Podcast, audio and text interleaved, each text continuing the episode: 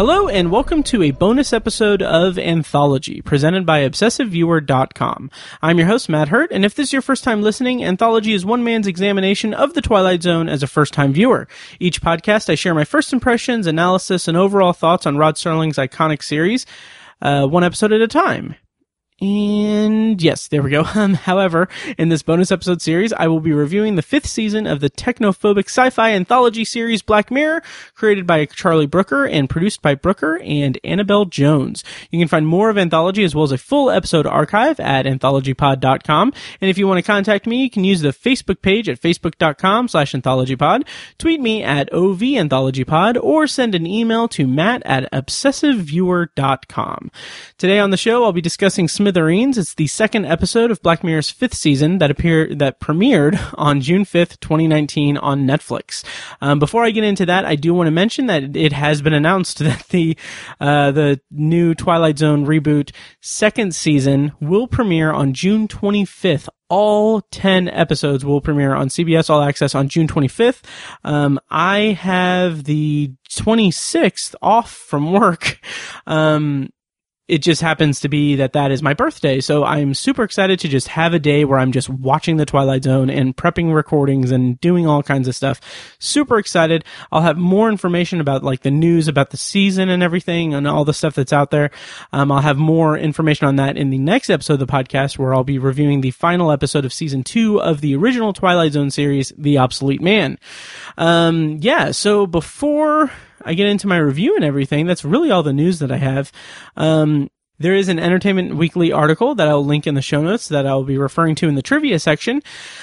Um, and in the interim between last episode or last bonus episode and this episode, there hasn't been much news in terms of a new Black Mirror season or anything Black Mirror related. However, Charlie Brooker did, um, make a, uh, a statement regarding, uh, the idea of, of a sixth season of Black Mirror. He said that uh, he said, "quote," he said to Radio Times, um, he said, "I don't know what's what stomach there would be for stories about societies falling apart." Um, so his his full quote is, uh, let's see, so quoting from the article um, which you can find at Radio Times. I'll put a link in the show notes. When asked about another season, Brooker said, quote, I've been busy doing things. I don't know what I can say about what I'm doing and not doing. At the moment, I don't know what stomach there would be for stories about societies falling apart, so I'm not working, working away on, and on one of those.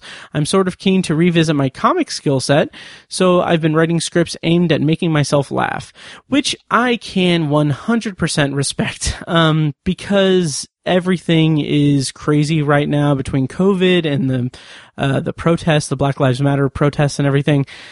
Everything is crazy. I can totally understand that, and I don't know if we can take a season of Black Mirror um, at this point in our our history and everything in our our time. So yeah, so more power to Charlie Brooker. Totally respect him for wanting to tap into kind of his comedic sensibilities, and I look forward to seeing whatever he comes out with. I mean, he's he's fantastic. So I'm hoping that uh, we see more from him uh, soon. So before I get into the, uh, without further ado, or with a little bit further ado, um, before I get into the review, I do want to mention that I am doing the um, Patreon recordings for Anthology. So I just recorded a like brief uh, thing for in, for anthology on Patreon, which you can go to patreon.com slash obsessive viewer. Minimum rate of $1 per month gets you access to an RSS feed with not only, um, anthology exclusive Patreon recordings, but Tower Junkies exclusive recordings and obsessive viewer recordings.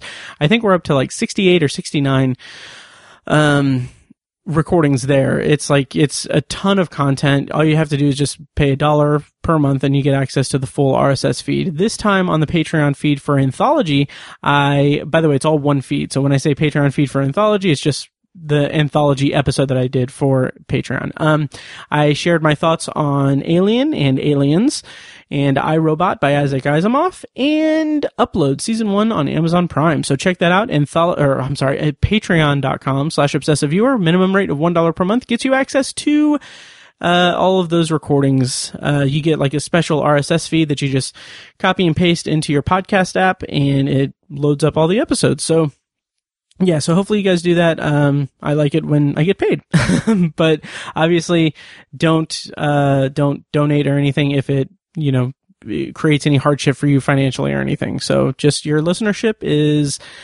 uh, very makes me happy. So so thank you for that. Now, once more, return your attention to the breath. Airport. Yeah? Terminal 3? Do you work in that place? Smithereen, yeah. The sat nav showing an accident coming up. Do you mind if I follow an alternate route it's showing me? Your mind may wander. Jesus! Everywhere you look, people are hooked on the things! Simply watch it go. Chain smoking! Calmly and without judgment.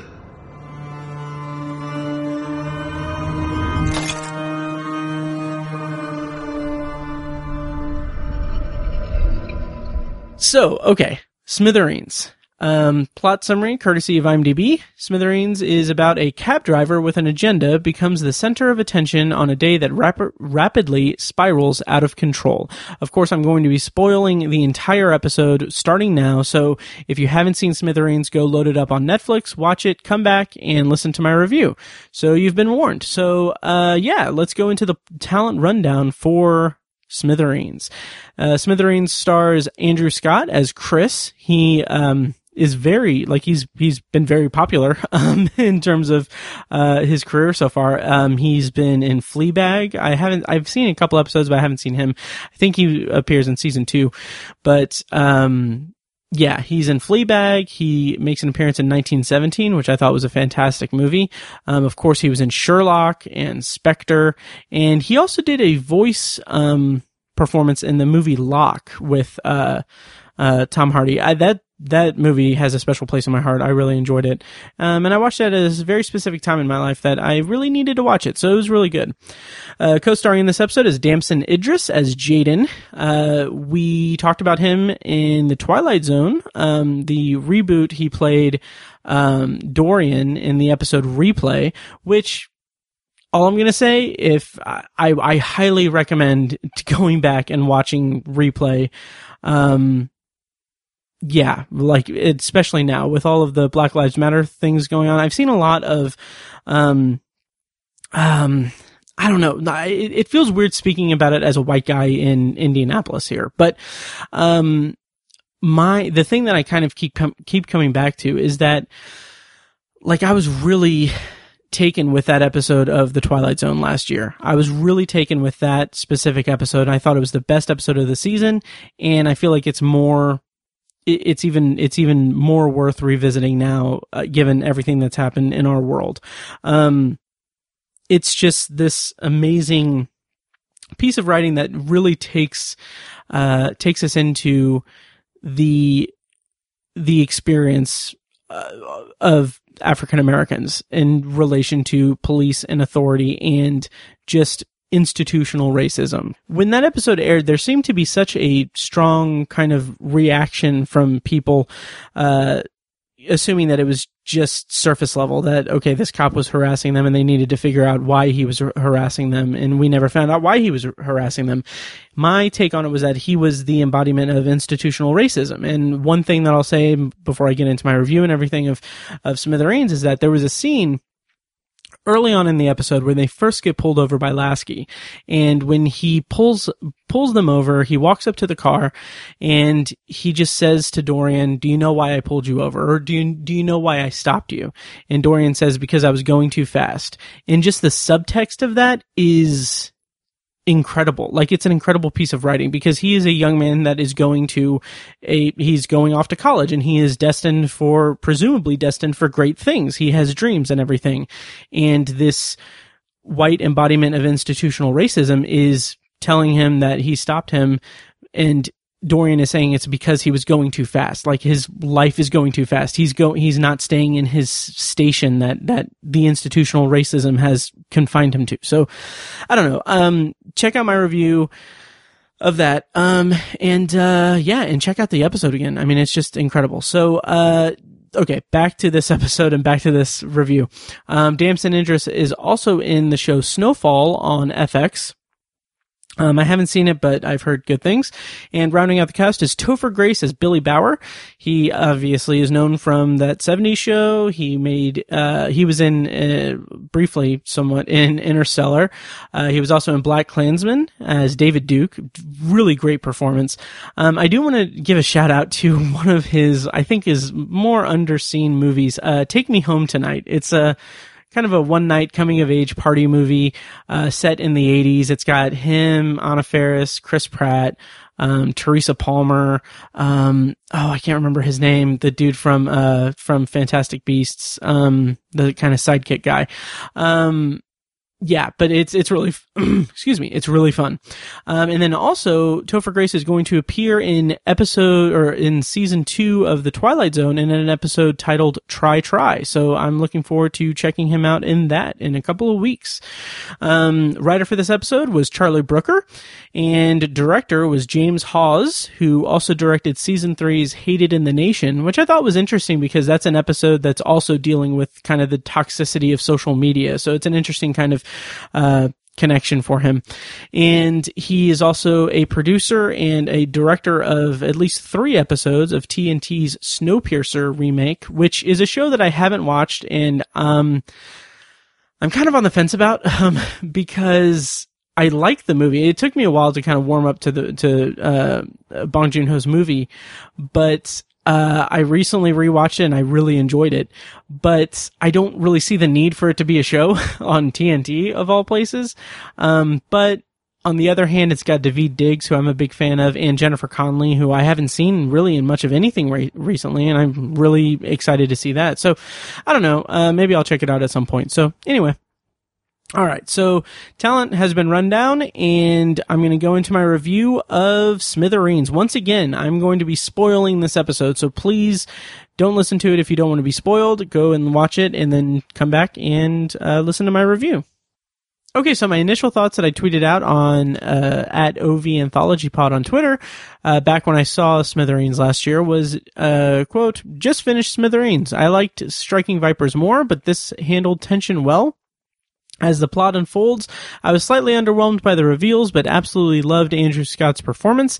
The show and actors again tap into the character's emotions beautifully. Um, and I stand by that. I did warm up to it quite a bit um, in the interim uh, since I've revisited it countless times in preparation for this episode. Um, yeah, and I'll get into that as I get through the review. So I'm going to start out with the first scene. so the episode opens, I think it says 2018. Uh, Chris is sitting in his car listening to, um, guided meditation audio and he's having flashes of the accident that we'll get to know more about later in the episode. Um, it's in London 2018 and he gets a fare. He's a rideshare driver, and he gets a fare and is disappointed when she reveals that she does not work at Smithereen. And she talks about how it's been how it, how she wishes she works there because the facilities are amazing and how they have their own spa and everything, um, which kind of sets it up. I, I, really like the way that this episode. Um, divulges its information. Um, we don't know at this point why he's waiting outside Smithereen. We don't know why he wants to get someone who works for Smithereen, and we don't we don't know anything. And I like how it just kind of guides us into it and slowly reveals his intentions as well as his backstory, and ultimately the ending, um, what happens, and while also pulling back on what happens exactly. So. I like that. We get the sense that he has some kind of traumatic thing going on in his mind. Um, he's sitting at a coffee shop and after being visibly disappointed that the woman that he picked up wasn't an employee of Smithereen, he's just sitting at the coffee shop and I really like the way that the sound just amplifies the kind of cacophony of buzzing cell phone, cell phone noises around him and how he is just having this panic attack. And like, I get that. I get that feeling for sure. Um, and he's just kind of freaking out. And then, uh, like as the sound just slowly builds and builds and builds and builds. Um, it's a combination of like beeping and buzzing and uh, just text like sound effects and everything. It's just it's a really cool scene, and uh, then we get uh, we're getting these kind of vignettes a, a, little bit to an extent, and it's kind of slowly bringing us into it. So the next one is him at the support group, and we uh, we are we met we meet um, the woman whose daughter committed suicide. Um, I did not get her name, but the actress who plays her is very good. Um, she's really good at playing this, uh, kind of just really lost, um, woman who lost her daughter. And not only that, lost her daughter in a way that leaves her with so many questions. Um, and it's just, it's really, uh, it's really satisfying. And so she, uh, she approaches, um, Chris as they're at the end of their meeting and everything. And he's, he's he has this persona about him or this attitude about him where he is kind of um very closed off and everything. And i really enjoy his performance there. Andrew scott does a fantastic job. Uh, he just seems so on edge when she asks him to get a drink. And it's so great to see the character um in this way. Like Andrew Scott plays him as being distracted, constantly distracted. And he's like, um, he's like a hairpin trigger panic character. That's how I have it in my notes, at least. So, um, he's like, it just seems like anything, anything could potentially set him off, but it doesn't seem like he's necessarily dangerous at this point. It just seems like he is just, on the verge of a complete meltdown. And we don't know if that's self harming meltdown. We don't know if that's just mental state melt- meltdown or if that's a danger to others meltdown. And yeah, I just, I really appreciate his performance there. So, uh, they go home, they, or they, they hook up, they, they're in bed. And this is where we get like kind of kind of the heart of the episode, uh, I would say. So the woman is in bed and she's talking about how she, um, needed that release and everything. And, um, then she gets a, uh, an alert. So she needs to get up and check the password for her daughter's, um, social media account. Um, I can't, for the life of me, I can't remember the, uh, um, the name of it because it's not Facebook or anything, but it's kind of whatever. So I just I love her performance here because you can really tell the character has lived in her horrible grief-stricken world. Um, and like the scene where she's checking the password and she's wanting to check the password and everything just feels so genuine and so heartfelt and so painful.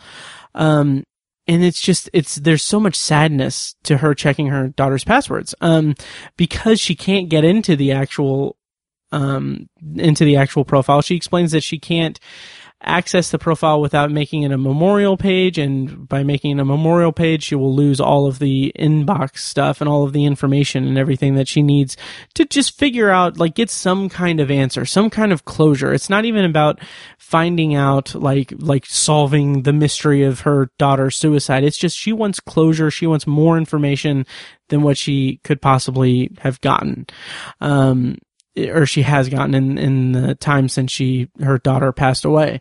And one thing that I noticed that I don't know how intentional this is, but it kind of, um, kind of really kind of struck me was that, um, when her timer goes off telling her that she can check the password again, it's, it's around 12:15 a.m. And I just, I think that that's an interesting kind of, um, element to the, to the show or to the episode that she's checking, like she can check it, um, she t- it times out for 24 hours presumably. Um, i think this is what it says when it times out but um, it times out for 24 hours and then she can go in and, and check it again until she it times out again um, because she tries too many times.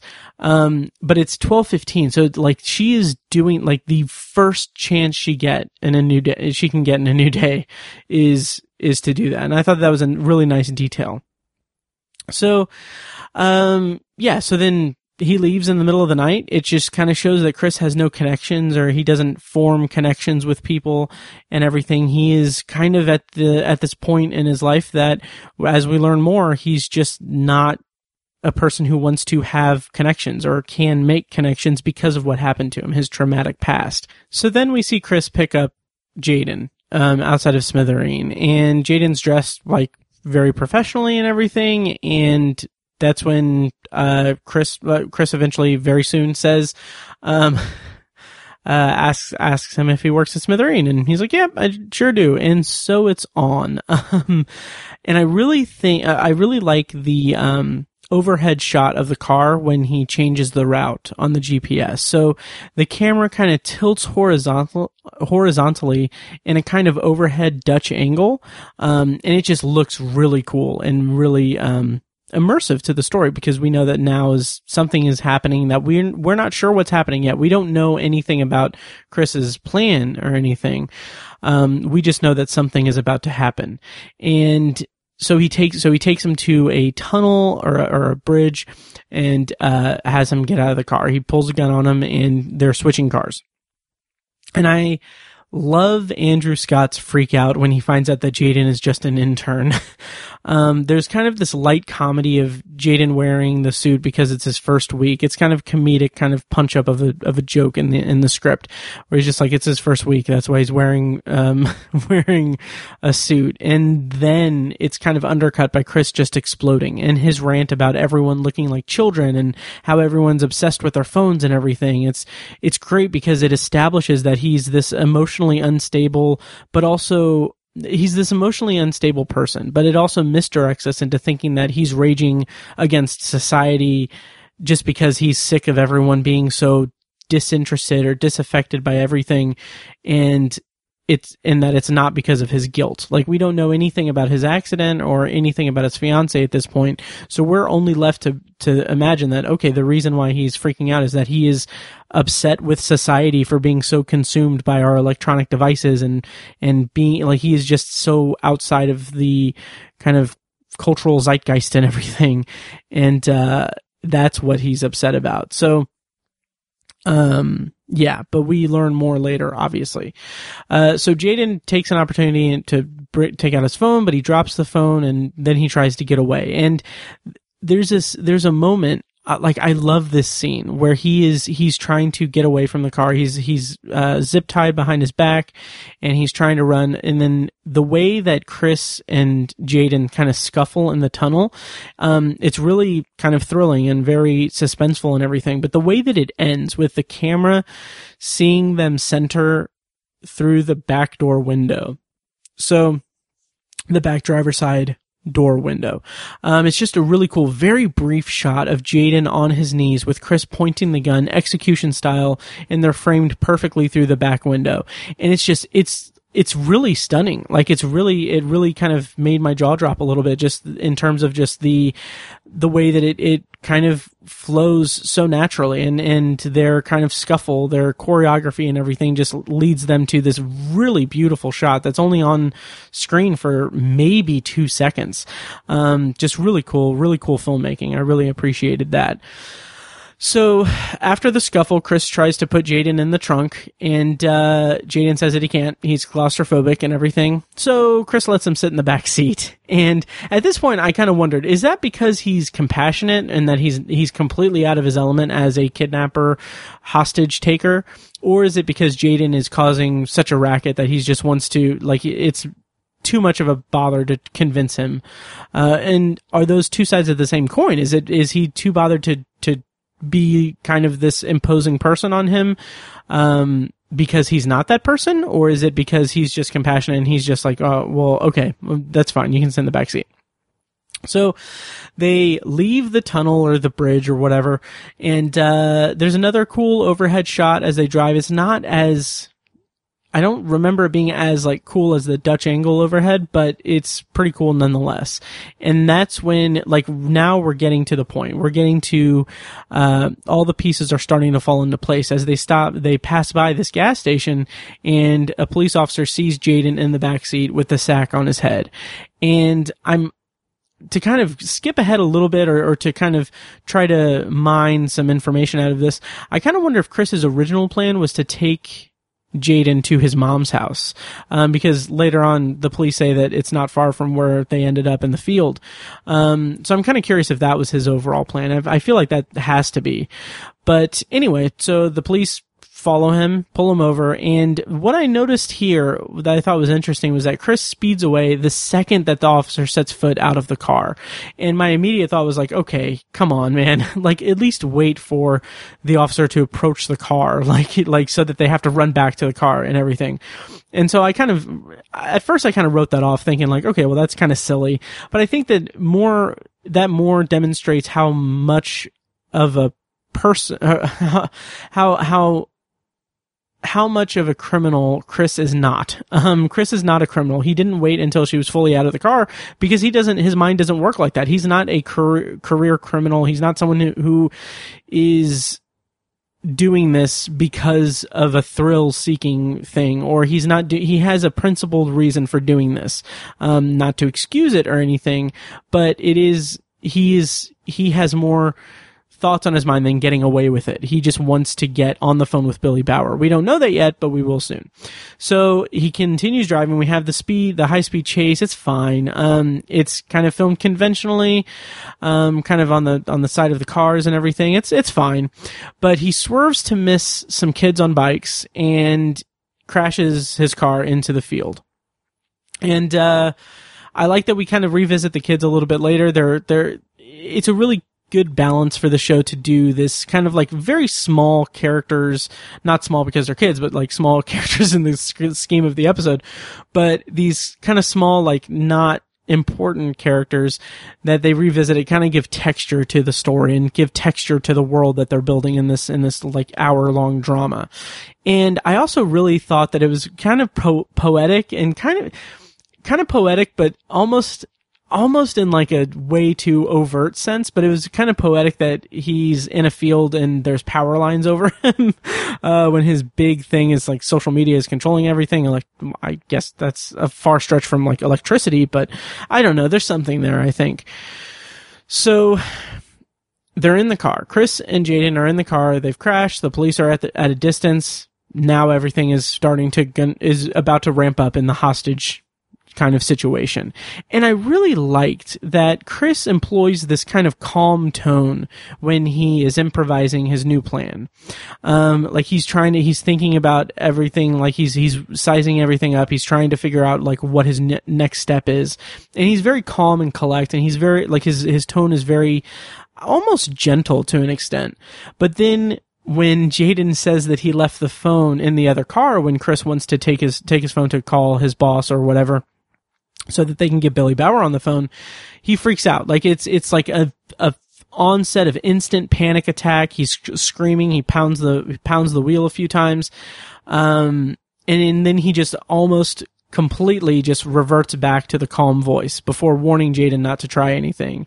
Um, and it's this erratic ebb and flow of his tone that's just so great. And it's something that Andrew Scott just nails so perfectly. Um, so because he's, he's clearly unstable. He's very much an unstable person committing this crime and putting people in danger, himself and Jaden in danger, specifically so he can get what he wants. Like this is a criminal act and everything, and there's no excusing that. But he's it, the gentleness of him and the kind of complete improvisation of his criminal act makes it so that we're comfortable enough rooting for him because he's clearly not too far gone. Like he's very unstable, he's very erratic, he's very dangerous at this moment, but he's also not too far gone. And that's something that I think is really helpful for the episode and for the viewer because we can still sympathize with him and we can still be in a place where we can kind of be comfortable like listening to his story and not writing off like this thing as a criminal act and everything. And on the flip side, Damson Idris is playing Jaden in a really good way. Like he's playing this kind of innocent but panicky hostage and it's very it's very much like uh just expounding energy as best he can um, but without with the knowledge that he's with an erratic person who could harm him or kill him. And I just I really appreciated his performance in this because it's very much just counter to Andrew Scott's uh, demeanor and his his energy. And i felt like this was just a very different role for Did- damson idris than replay was in the twilight zone last year. Um i just really i just really dug it. I really liked it. Also it's really interesting that uh, damson idris was in two science fiction uh, uh anthology shows in one year in which he spends a considerable amount of time in a car and um, under threat of of death from an individual. So I thought that was interesting. But anyway, um, so things are escalating more. We're getting, we're now getting into the Smithereen aspect of the story. So Penelope Wu, um, the COO of Smithereen, is jogging and she gets the news. She gets a call and then she kind of gets gets up to date with what's going on, and then she continues jogging to the facility. And Okay, so she she obviously reacts and processes what's happened, but I thought I thought it was really interesting that it just shows that she's because it's so far removed from her and her life, she doesn't let it spoil her exercise. Like it doesn't stop her in her tracks. Like she's she sits, she's receptive to the information, she listens to the information, and then she just resumes her jogging. Like it's not like a, an immediate like terrible thing that's happening or it's not this immediate like panicky thing because she's removed from it. And i think that that's a really interesting statement about social media and everything. It's something that black mirror has worked has worked with in many episodes. Like i'm thinking of um oh wow what was the name of the episode? The um uh the downvoting episode. Wow. Oh crap Nosedive, Nosedive. It was the, the episode was Nosedive, um, but it plays on that, and uh, we we get that kind of um, uh, that kind of dynamic and, and that kind of uh, storyline and uh, theme, thematic element in Nosedive, and maybe a I don't know, maybe a little bit of Shut Up and Dance, but um, we do get the show does play with that element uh, quite a bit uh, throughout its history. Just that disconnect and everything. Also, hated in the nation is a big one for that. So we get back to the scene of the hostage scene. Uh, the uh, standoff is the word I'm looking for, and more police arrive, including David Gilt, uh, who is the negotiator. And this episode does such a great job of showing just the ineptitude of the police and the ineffectualness of police procedure in an in an overly open and digital world. So, like, we go through this episode seeing this dichotomy of police procedure and social media access. So Smithereen has access to tons more information about Chris than the police ever do. And they immediately get as much information as they can from, from him while the police are completely baffled, completely behind. Um, and it's just kind of this old, it's kind of this, um, this old style like investigative kind of thing for the police that they're going through like they're going to his house they're looking at his at his pictures and everything while Smithereen has just complete access to his social media and they can see everything and they deduce what his plan is or what his what his um what his reasoning is what his what his complete motive is for this or what the motivation for this crime was.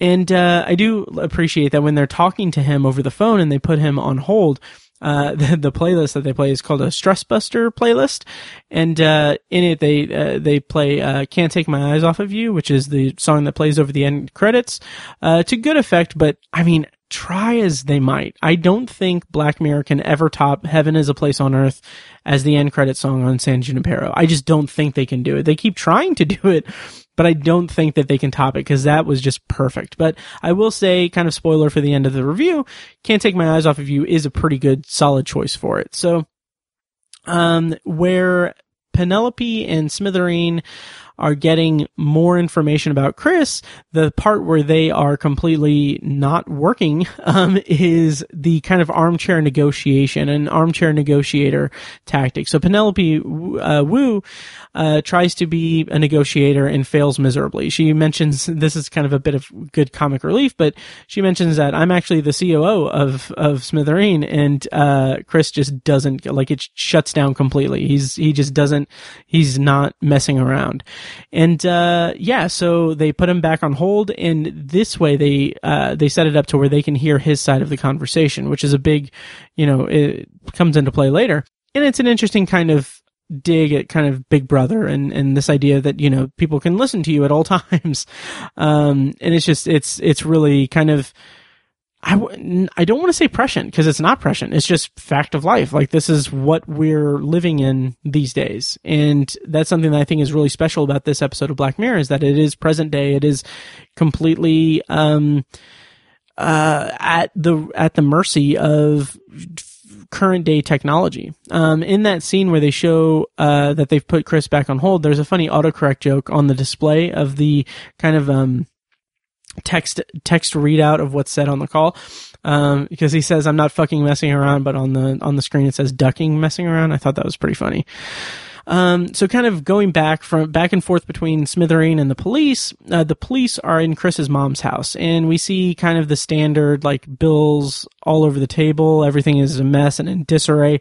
That feels kind of standard. And I kind of feel like maybe that's the point because this episode is not too kind with police procedure and it is playing up this kind of I don't want to I want to I want to stay away from the word corny, but it is very much this cliche kind of just rudimentary kind of police procedural kind of dynamic. And it just feels kind of standard and I feel like that's intentional because it's showing how, again, inept the police force is in this scenario and how much more information can be gleaned from just social media in general and how people are just free, freely putting things out there on the internet, um, that, you know, people can find. Um, then back at Smithereen, uh, Penelope tells the police that Chris lost his fiance. And there's an interesting juxtaposition here that kind of furthers this kind of, um, this this whole uh, theory that I have that it's about you know social media versus police and police procedure not working while social media and and digital kind of data mining is key to everything here in this scenario. But Smithereen highlights uh, when they're talking to the police about about uh, Chris losing his fiance, they're highlighting the grief and depression that they're gleaning from his uh, from his social media presence, while the moron police think that it's about status. And Chris wanting to talk to Billy Bauer because Billy Bauer is the same age as Chris, and Billy Bauer has everything, and Chris has nothing, and it's just completely disaffected. It's completely distant from the actual human element of it. And uh, that's something that's at play in this episode throughout the entire episode. And I really appreciate the episode for del- delving into this kind of dynamic. Um, so after this, this is when David, the negotiator, gets, uh, uh, gets really up up into the idea of being the negotiator, and he calls Chris, and Chris sees through the negotiation tactics that he is employing from the outset, and it's just it's almost comical if the scenario wasn't so uh, intense, but it just further shows how inept the authorities are in this scenario. And there's this comedy play uh, this comedy at play where Chris is asking if David is the negotiator, and David is responding with kind of modesty to kind of de-escalate things, and uh, all while he's wearing a vest that's literally labeled negotiator. um, so Chris immediately just sends him away and just completely just shuts him down, and it's just it's an interesting show of dominance on Chris's part for someone who up until now has not been, you know, has been demonstrated as not being a criminal, um, or not having that kind of key thing. But he is asserting his dominance and sends, uh, sends David away immediately. And it, I think that that more shows the ineffectualness of the police rather than Chris being kind of more unstable and unhinged. But at the same time, it's not necessarily an indictment of authorities. It's just highlighting the human element of the situation and how David is not treating him like a human being. Um, he is doing textbook crap. And so at this point, we're about 45 minutes into the episode and we're, we're taken to Furnace Valley, Utah, where Billy Bauer is at his retreat, which, uh, it seems kind of silly, I guess, or, I mean, it's, it's, it is what it is. It's kind of like the most, like tech billionaire kind of weird kind of thing. Like he's having this complete, uh, this complete uh, meditative thing where he's he's blocking everything out and and only meditating. I mean, it's something like Jared Leto did the same thing and then came back and learned about COVID. But um, anyway, it's just kind of um, shows kind of the machinations of, of the tech industry, I think. Like when we see that close up of Billy Bauer's face where he's just like completely shut down and everything, I kind of wonder if that's supposed to imply like he's, you know, this faux humanity kind of thing that's more consumed by technology. I don't know. I'm grasping at all the straws there. That's there's probably nothing there. So as we're kind of getting more into the episode and everything, we do get lots of flashbacks showing Chris's fiance as he's thinking about her. And it's kind of him recentering himself in a, in a sense. And in this moment, we see Jaden try to be nice to Chris. And what I really appreciate about this episode, even though we do do some kind of cliched, um, police procedural stuff. Here in the car with Jaden and Chris, it's not about it's not like some big Stockholm syndrome arc. Like he, Jaden just seems genuinely curious and genuinely caring about what Chris has gone through and he wants to try to be nice to him. Mostly, yes, it is probably because his life is in his hands and everything, but also it just seems like a genuine kind of curiosity and genuine kind of comforting kind of thing, which is something that is so missing from really all of Black Mirror to an extent, or most of Black Mirror. I should talk, I should walk that back.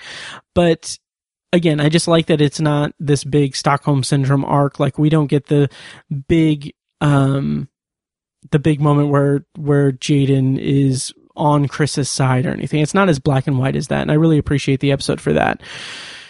So Billy Bauer is talking to his assistants and everything and the people at Smithereen and he wants to talk to Chris. And this was an interesting thing. I really like Topher Grace's performance here because it partially seems like he genuinely wants to help the situation and completely, you know, diffuse everything.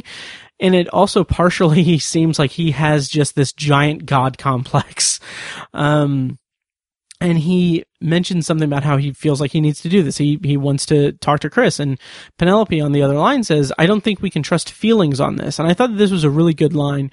Billy says, "Well, maybe that's part of the problem," and I thought that, that was really just it cuts to the heart of the episode that they're not trusting feelings on it. They're they're looking at it as a textbook example. They're not looking at it as a human element of it. They're not looking at it from the from the uh, from the lens of protecting their um, their employee or talking this person down from doing something heinous or anything. They're talking about it as in terms of how it's going to affect the company and how it's going to reflect their shareholders and everything or their, their shares or whatever.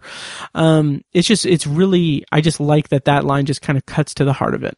So to kind of quell Jaden's nerves and everything, Chris tells him that the gun isn't real. And this is a point where we get kind of a more dramatic tension release, kind of escalation and then release. So the police hear it over the over the call with Smithereen, and the kids overhear that. So that overhear that through the police radio because they're nearby. And I really like the way that they're disappointed when they hear that the gun isn't real. Kind of shows a disconnect with kids and and you know violence and everything.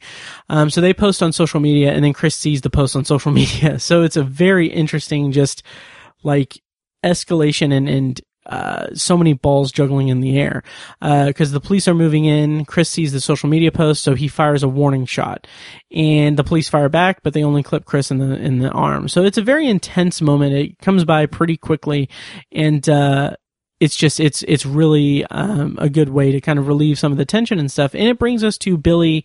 Um, so Billy responds to this by wanting uh wanting to talk to him. Like it's kind of this weird thing where billy's like okay i've got to talk to him. I've got to i've got to talk to him. He's got this kind of adrenaline adrenaline fueled glee to him um because he wants to talk to him. He wants to control the situation. He kind of sounds like a like a bench warmer wanting to play and be pulled into the game. So uh, Penelope says, you can't expose yourself to that.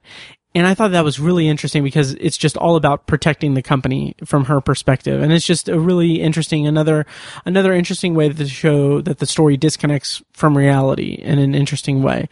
Um, and I thought it was really charming. Like the, the kind of comedy thing is, is not played too hard in this episode, but Billy introduces himself to Tippy, the assistant who like came to him.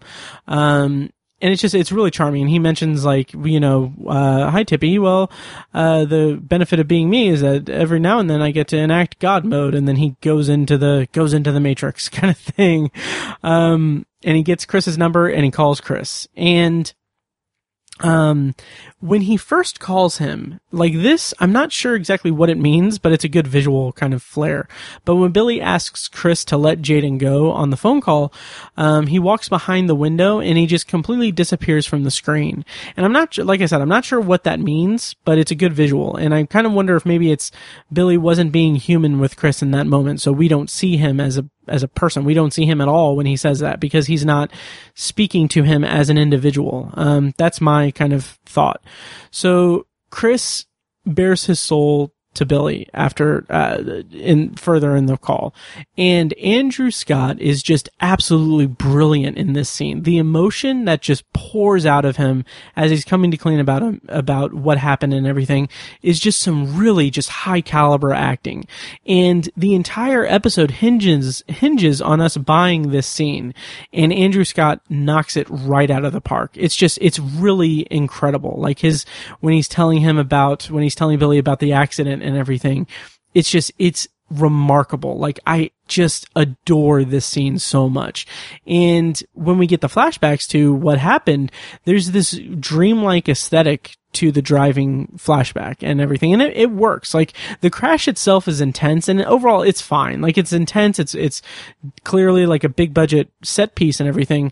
But I really prefer the kind of dreamlike quality of the filming, the cinematography, the lighting and everything of this scene before the crash because it is very much evocative of this kind of dreamlike state that Chris was in that he's he's tired he's he's sleepy he's sleepy behind the wheel and everything and it's this memory that is always foggy and everything. So I just really enjoyed that visual flair to it.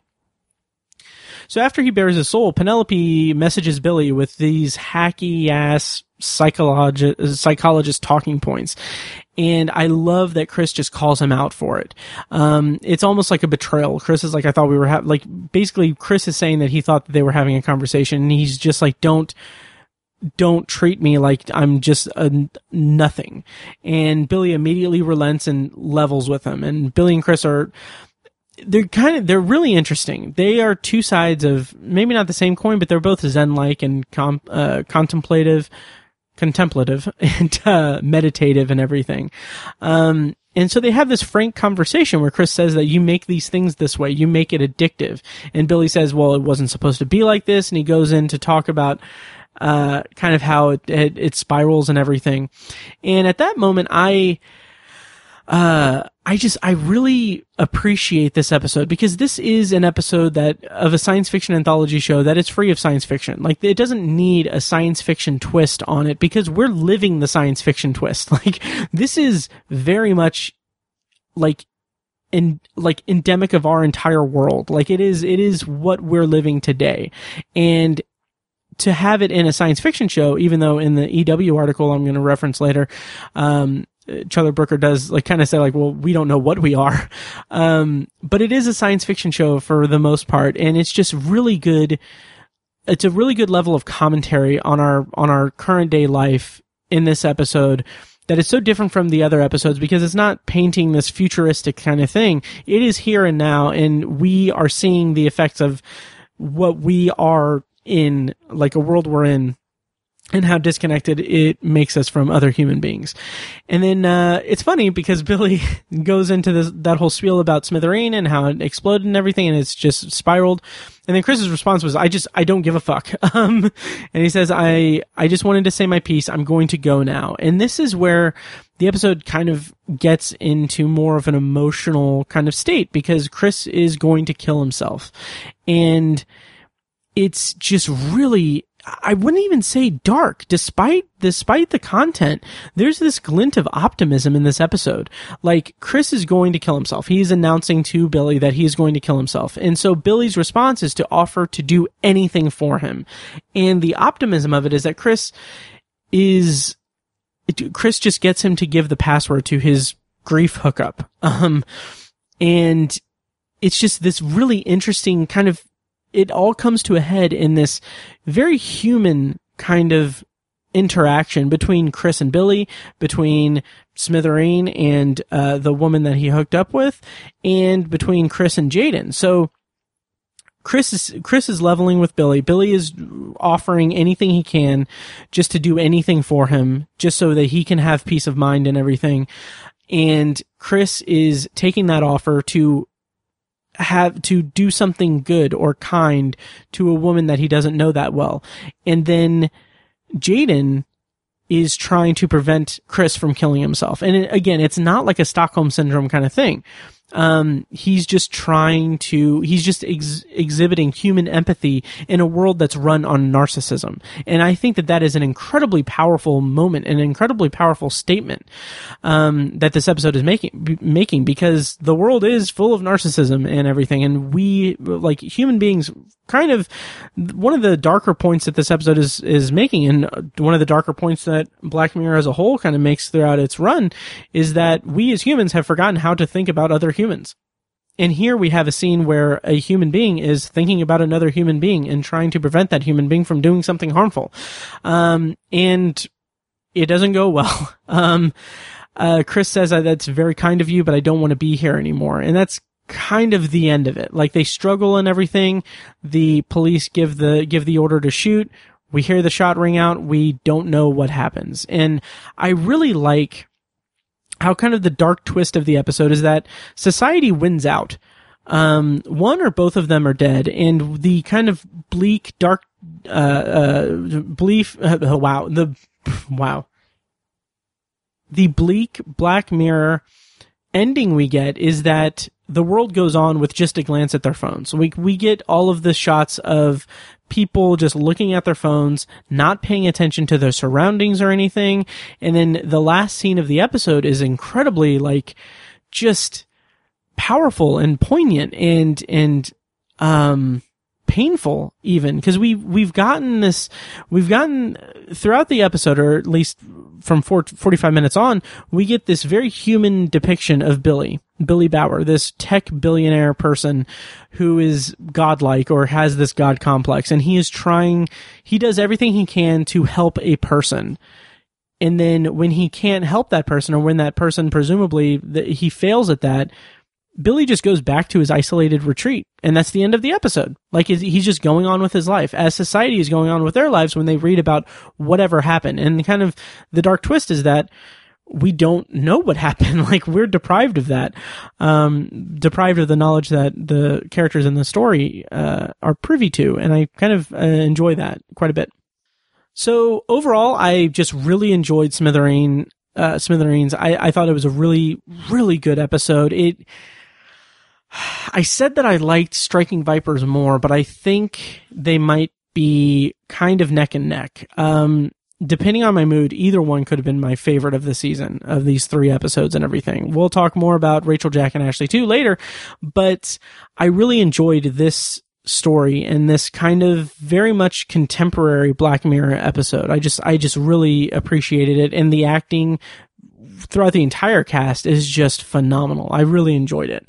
So trivia for this episode at 23 minutes and 26 seconds, there are a ton of Easter eggs. So we're at the Smithereen office. We see this giant wall screen behind a reception desk or information desk or whatever that has just a massive social media feed displayed. And I paused it and I went through all of the things. So, uh, there is a reference to Prime Minister Callow, who is the Prime Minister in season one, episode one, the national anthem. And there is, there are several hashtags in the social media posts. Um, Saito Gemu announcement, which is a reference to playtest from season three. Um, and then Saito X Netflix, um, which is a reference to playtest, or maybe also, um, Striking Vipers, um, as well. And then there is a reference to Ashley O. Wembley, uh, which is a character from Rachel, Jack, and Ashley 2 uh, in the next episode. And there is a hashtag for Sea of Tranquility reboot, which is a reference to the Sea of Tranquility TV show that uh, is referenced in Nosedive in season 3. And finally, there is a hashtag that just says hashtag Tucker, which I think is a reference to the TCKR um, technology in several episodes, really. Um, other pieces of trivia. Um, while we see, while Chris is waiting at Smithereen, a location shown on his app is on Skillane Street, which is a reference to Victoria Skillane, uh, who is the main character of uh, the episode White Bear, which I'm actually wearing as I record this. I'm wearing my White Bear Justice Park um, Enjoy the Show t-shirt. So I got off of teepublic.com.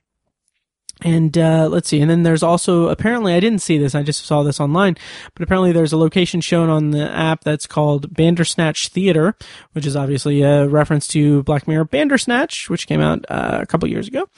And let's see. Um, okay, and then the last piece of trivia is that one of the names shown on the phone um, is from Smith from uh, uh, on the phone of one of the people from Smithereen is Nate Packer. Nate Packer is the name of a character in USS Callister uh, from season four. Yeah. Um, yeah. So uh, again, there's an, an Entertainment Weekly article. Um, by James Hibberd from June 5th, 2019, where they inter- where he interviews Charlie Brooker and Annabel Jones.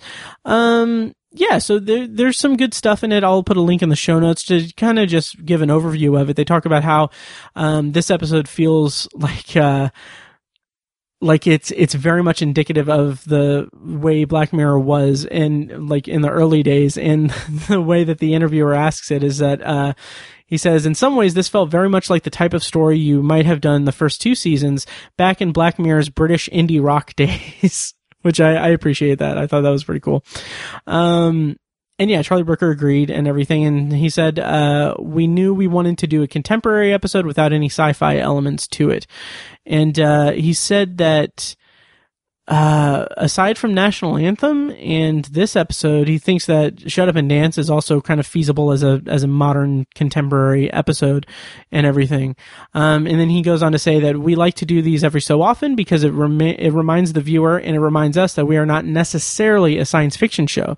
I don't know, I don't quite know what we are. And then Annabel Jones says, quote, we're tapping into contemporary worries and concerns and themes and observations about how we live our life and extrapolating from them so they should always feel relevant. So yeah, and then they go on to talk about the kind of ambiguous ending. I'll leave that for you to check out in the article itself.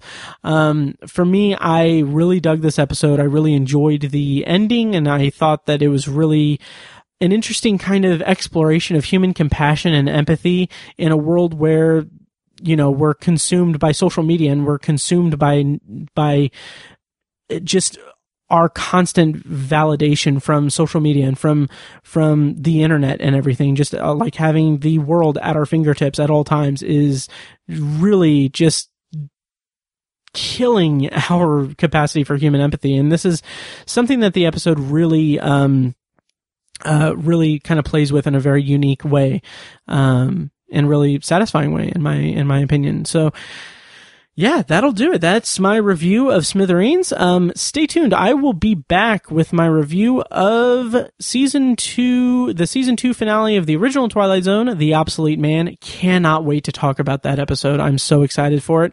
Um, and then after that, I'll do a season wrap up, hopefully with, uh, with a guest. And, uh, yeah, and then I'll finish out season five of Black Mirror with Rachel, Jack, and Ashley too.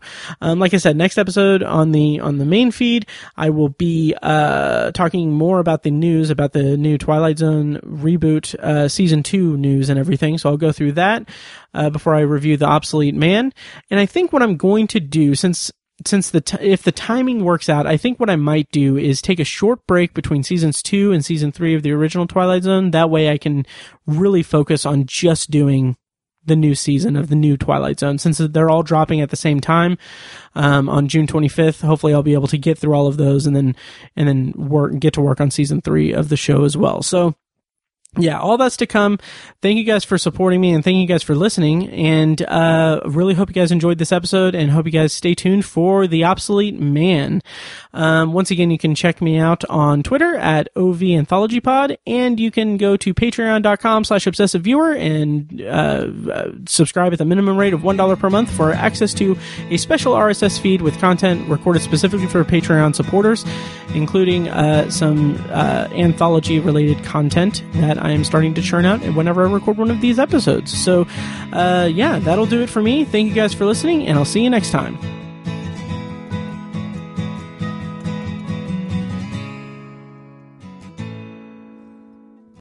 And now, here's a short clip from our Patreon exclusive RSS feed. To hear the full clip and more exclusive Patreon content, go to patreon.com slash obsessiveviewer and become a patron at the minimum rate of $1 per month.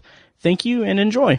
There's so many good things about it. It's just, it's, it feels like it was really lacking in, in story and cohesiveness. It, didn't it didn't gel well. Uh, you know, vignettes, like you said, but, Right. uh, there's definitely a lot of stuff to like about it. Yeah, and it's the same kind of structure as iRobot, which I just recently watched, and earlier in this Patreon, uh, our patrons will have heard me talk about it. But um, the thing, like, I prefer iRobot over Foundation because iRobot is like a collection of stories about robots, and it's spanning like the um, kind of evolution of robotics in this future future world that uh, Asimov is creating, which um, from what I understand, the the universes are linked. Like it's the same universe. Like the found, Foundation universe is the same universe as the the Robot series universe and everything. But anyway, um, what's cool about that is that you actually follow like the evolution of robotics and everything. Whereas with Foundation, it's like you are bouncing around and like it's it's demonstrating and uh, introducing you to so many different like big like big idea concepts and everything that's good but it's also like honestly it like it needed like it, it felt like it needed like 500 more pages Yes. more direction so yeah I would have eaten it up for sure but it just felt a little bit uh flash in the pan i guess so Definitely. And I, I did, like I said, the the sort of major themes that kind of bubbled up throughout it, I think were really fascinating. And like, there's sort of some kind of, like I said, it's very political, but I feel like it's very, it's sort of a, like a libertarian kind of book. Like, um, yeah I feel like it's a very, it's very much, you know, there's the whole concept of the empire. And and it's it's also very poignant for for the time, us being you know Americans, and we're kind of part of an empire. You know whether you want to call it that or not, we kind of are. Yeah. Um, and it sort of feels like we're coming to a bit of a precipice, you know, that could topple over in our lifetimes. Um, and and that's a theme that's kind of the onus for the story of Foundation that this empire is going to collapse. yeah Um, and and the stakes are way higher right um, in the book than we are experiencing now. Um, so but far uh, what's that? so far so far, right? um, but yeah, it's it's. I just love the idea that everyone has this dedication to the status quo, and that like so many empire type people are the characters are just you know they they, they just cannot wrap their heads around the idea that the empire is going to fall, and they're like Yeah. you can mathematically predict that it's going to happen and stuff like that. Um, you know, it's it, that, that that's a fun theme to play with, and I, I like the idea that it's presented as a mathematical idea. I like that too. And like based on science, and it, it, I like it because there there's an unfortunate trend in our society amongst certain people to politicize science and and Yeah. to ignore science based on politics and emotion and stuff that's not concrete and and this book explores that idea yeah um and that's without spoiling it you know Right. um, like Yeah, the it's cool. the whole like concept of like the encyclopedists and I think that's what they were called and like the the kind of what happens in that chapter like where like more when stuff is more revealed at the end of that like I was very interested in that right but it kind of didn't have that payoff for me toward the end. Um, I did really like that scene where the emperor went into the bunker and turned off the lights. Um, that yeah was that cool. was cool as shit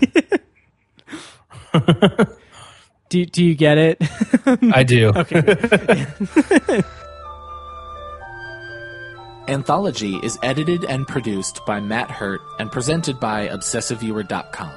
For a full archive of our episodes, go to anthologypod.com slash archive. You can also like the Facebook page at facebook.com slash anthologypod and follow the show on Twitter at OV Anthology Pod. If you enjoy the show, please take a couple minutes to leave us a rating and a quick review on Apple Podcasts. This is the easiest way to support what we do, and all it costs is a little bit of your time. If you'd like to donate to the podcast, you can make a PayPal donation at anthologypod.com slash donate or support us on Patreon for recurring donations and access to commentary tracks and B-roll audio recorded exclusively for patrons at patreon.com slash obsessiveviewer. Every donation goes toward paying the fees to keep the podcast running and is greatly appreciated. Official anthology merch, including shirts, mugs, phone cases, and more, can be found in the Obsessive Viewers TeePublic store. You can find a link to the store in the show notes of this episode and at anthologypod.com slash donate. Or you can simply search for Obsessive Viewer at teepublic.com. For information about the Obsessive Viewers annual live event showcasing short horror films from local filmmakers, check out shocktoberinirvington.com. And for an archive of all our events, as well as news about potential future events, head over to obsessiveviewer.com slash live. For more podcast content, you can find our flagship movie and TV review and discussion show, The Obsessive Viewer Podcast, at obsessiveviewer.com, and on Twitter at obsessiveviewer. You can also find Tower Junkies, a podcast where Matt and co-host Tiny share their love of all things Stephen King and his magnum opus, The Dark Tower series, over at TowerJunkiesPod.com and at TowerJunkiesPod on Twitter. And finally, check out The Secular Perspective, Tiny's side project podcast, which tackles current events and life's big questions from the perspective of secular hosts Chad and Amanda at TheSecularPerspective.com. Bumper music for this podcast comes courtesy of As Good As It Gets, which can be found at facebook.com slash as good as it gets band. You can also find As Good As It Gets music on Spotify, Google Play, and iTunes. Thank you so much for listening, and we'll see you next time.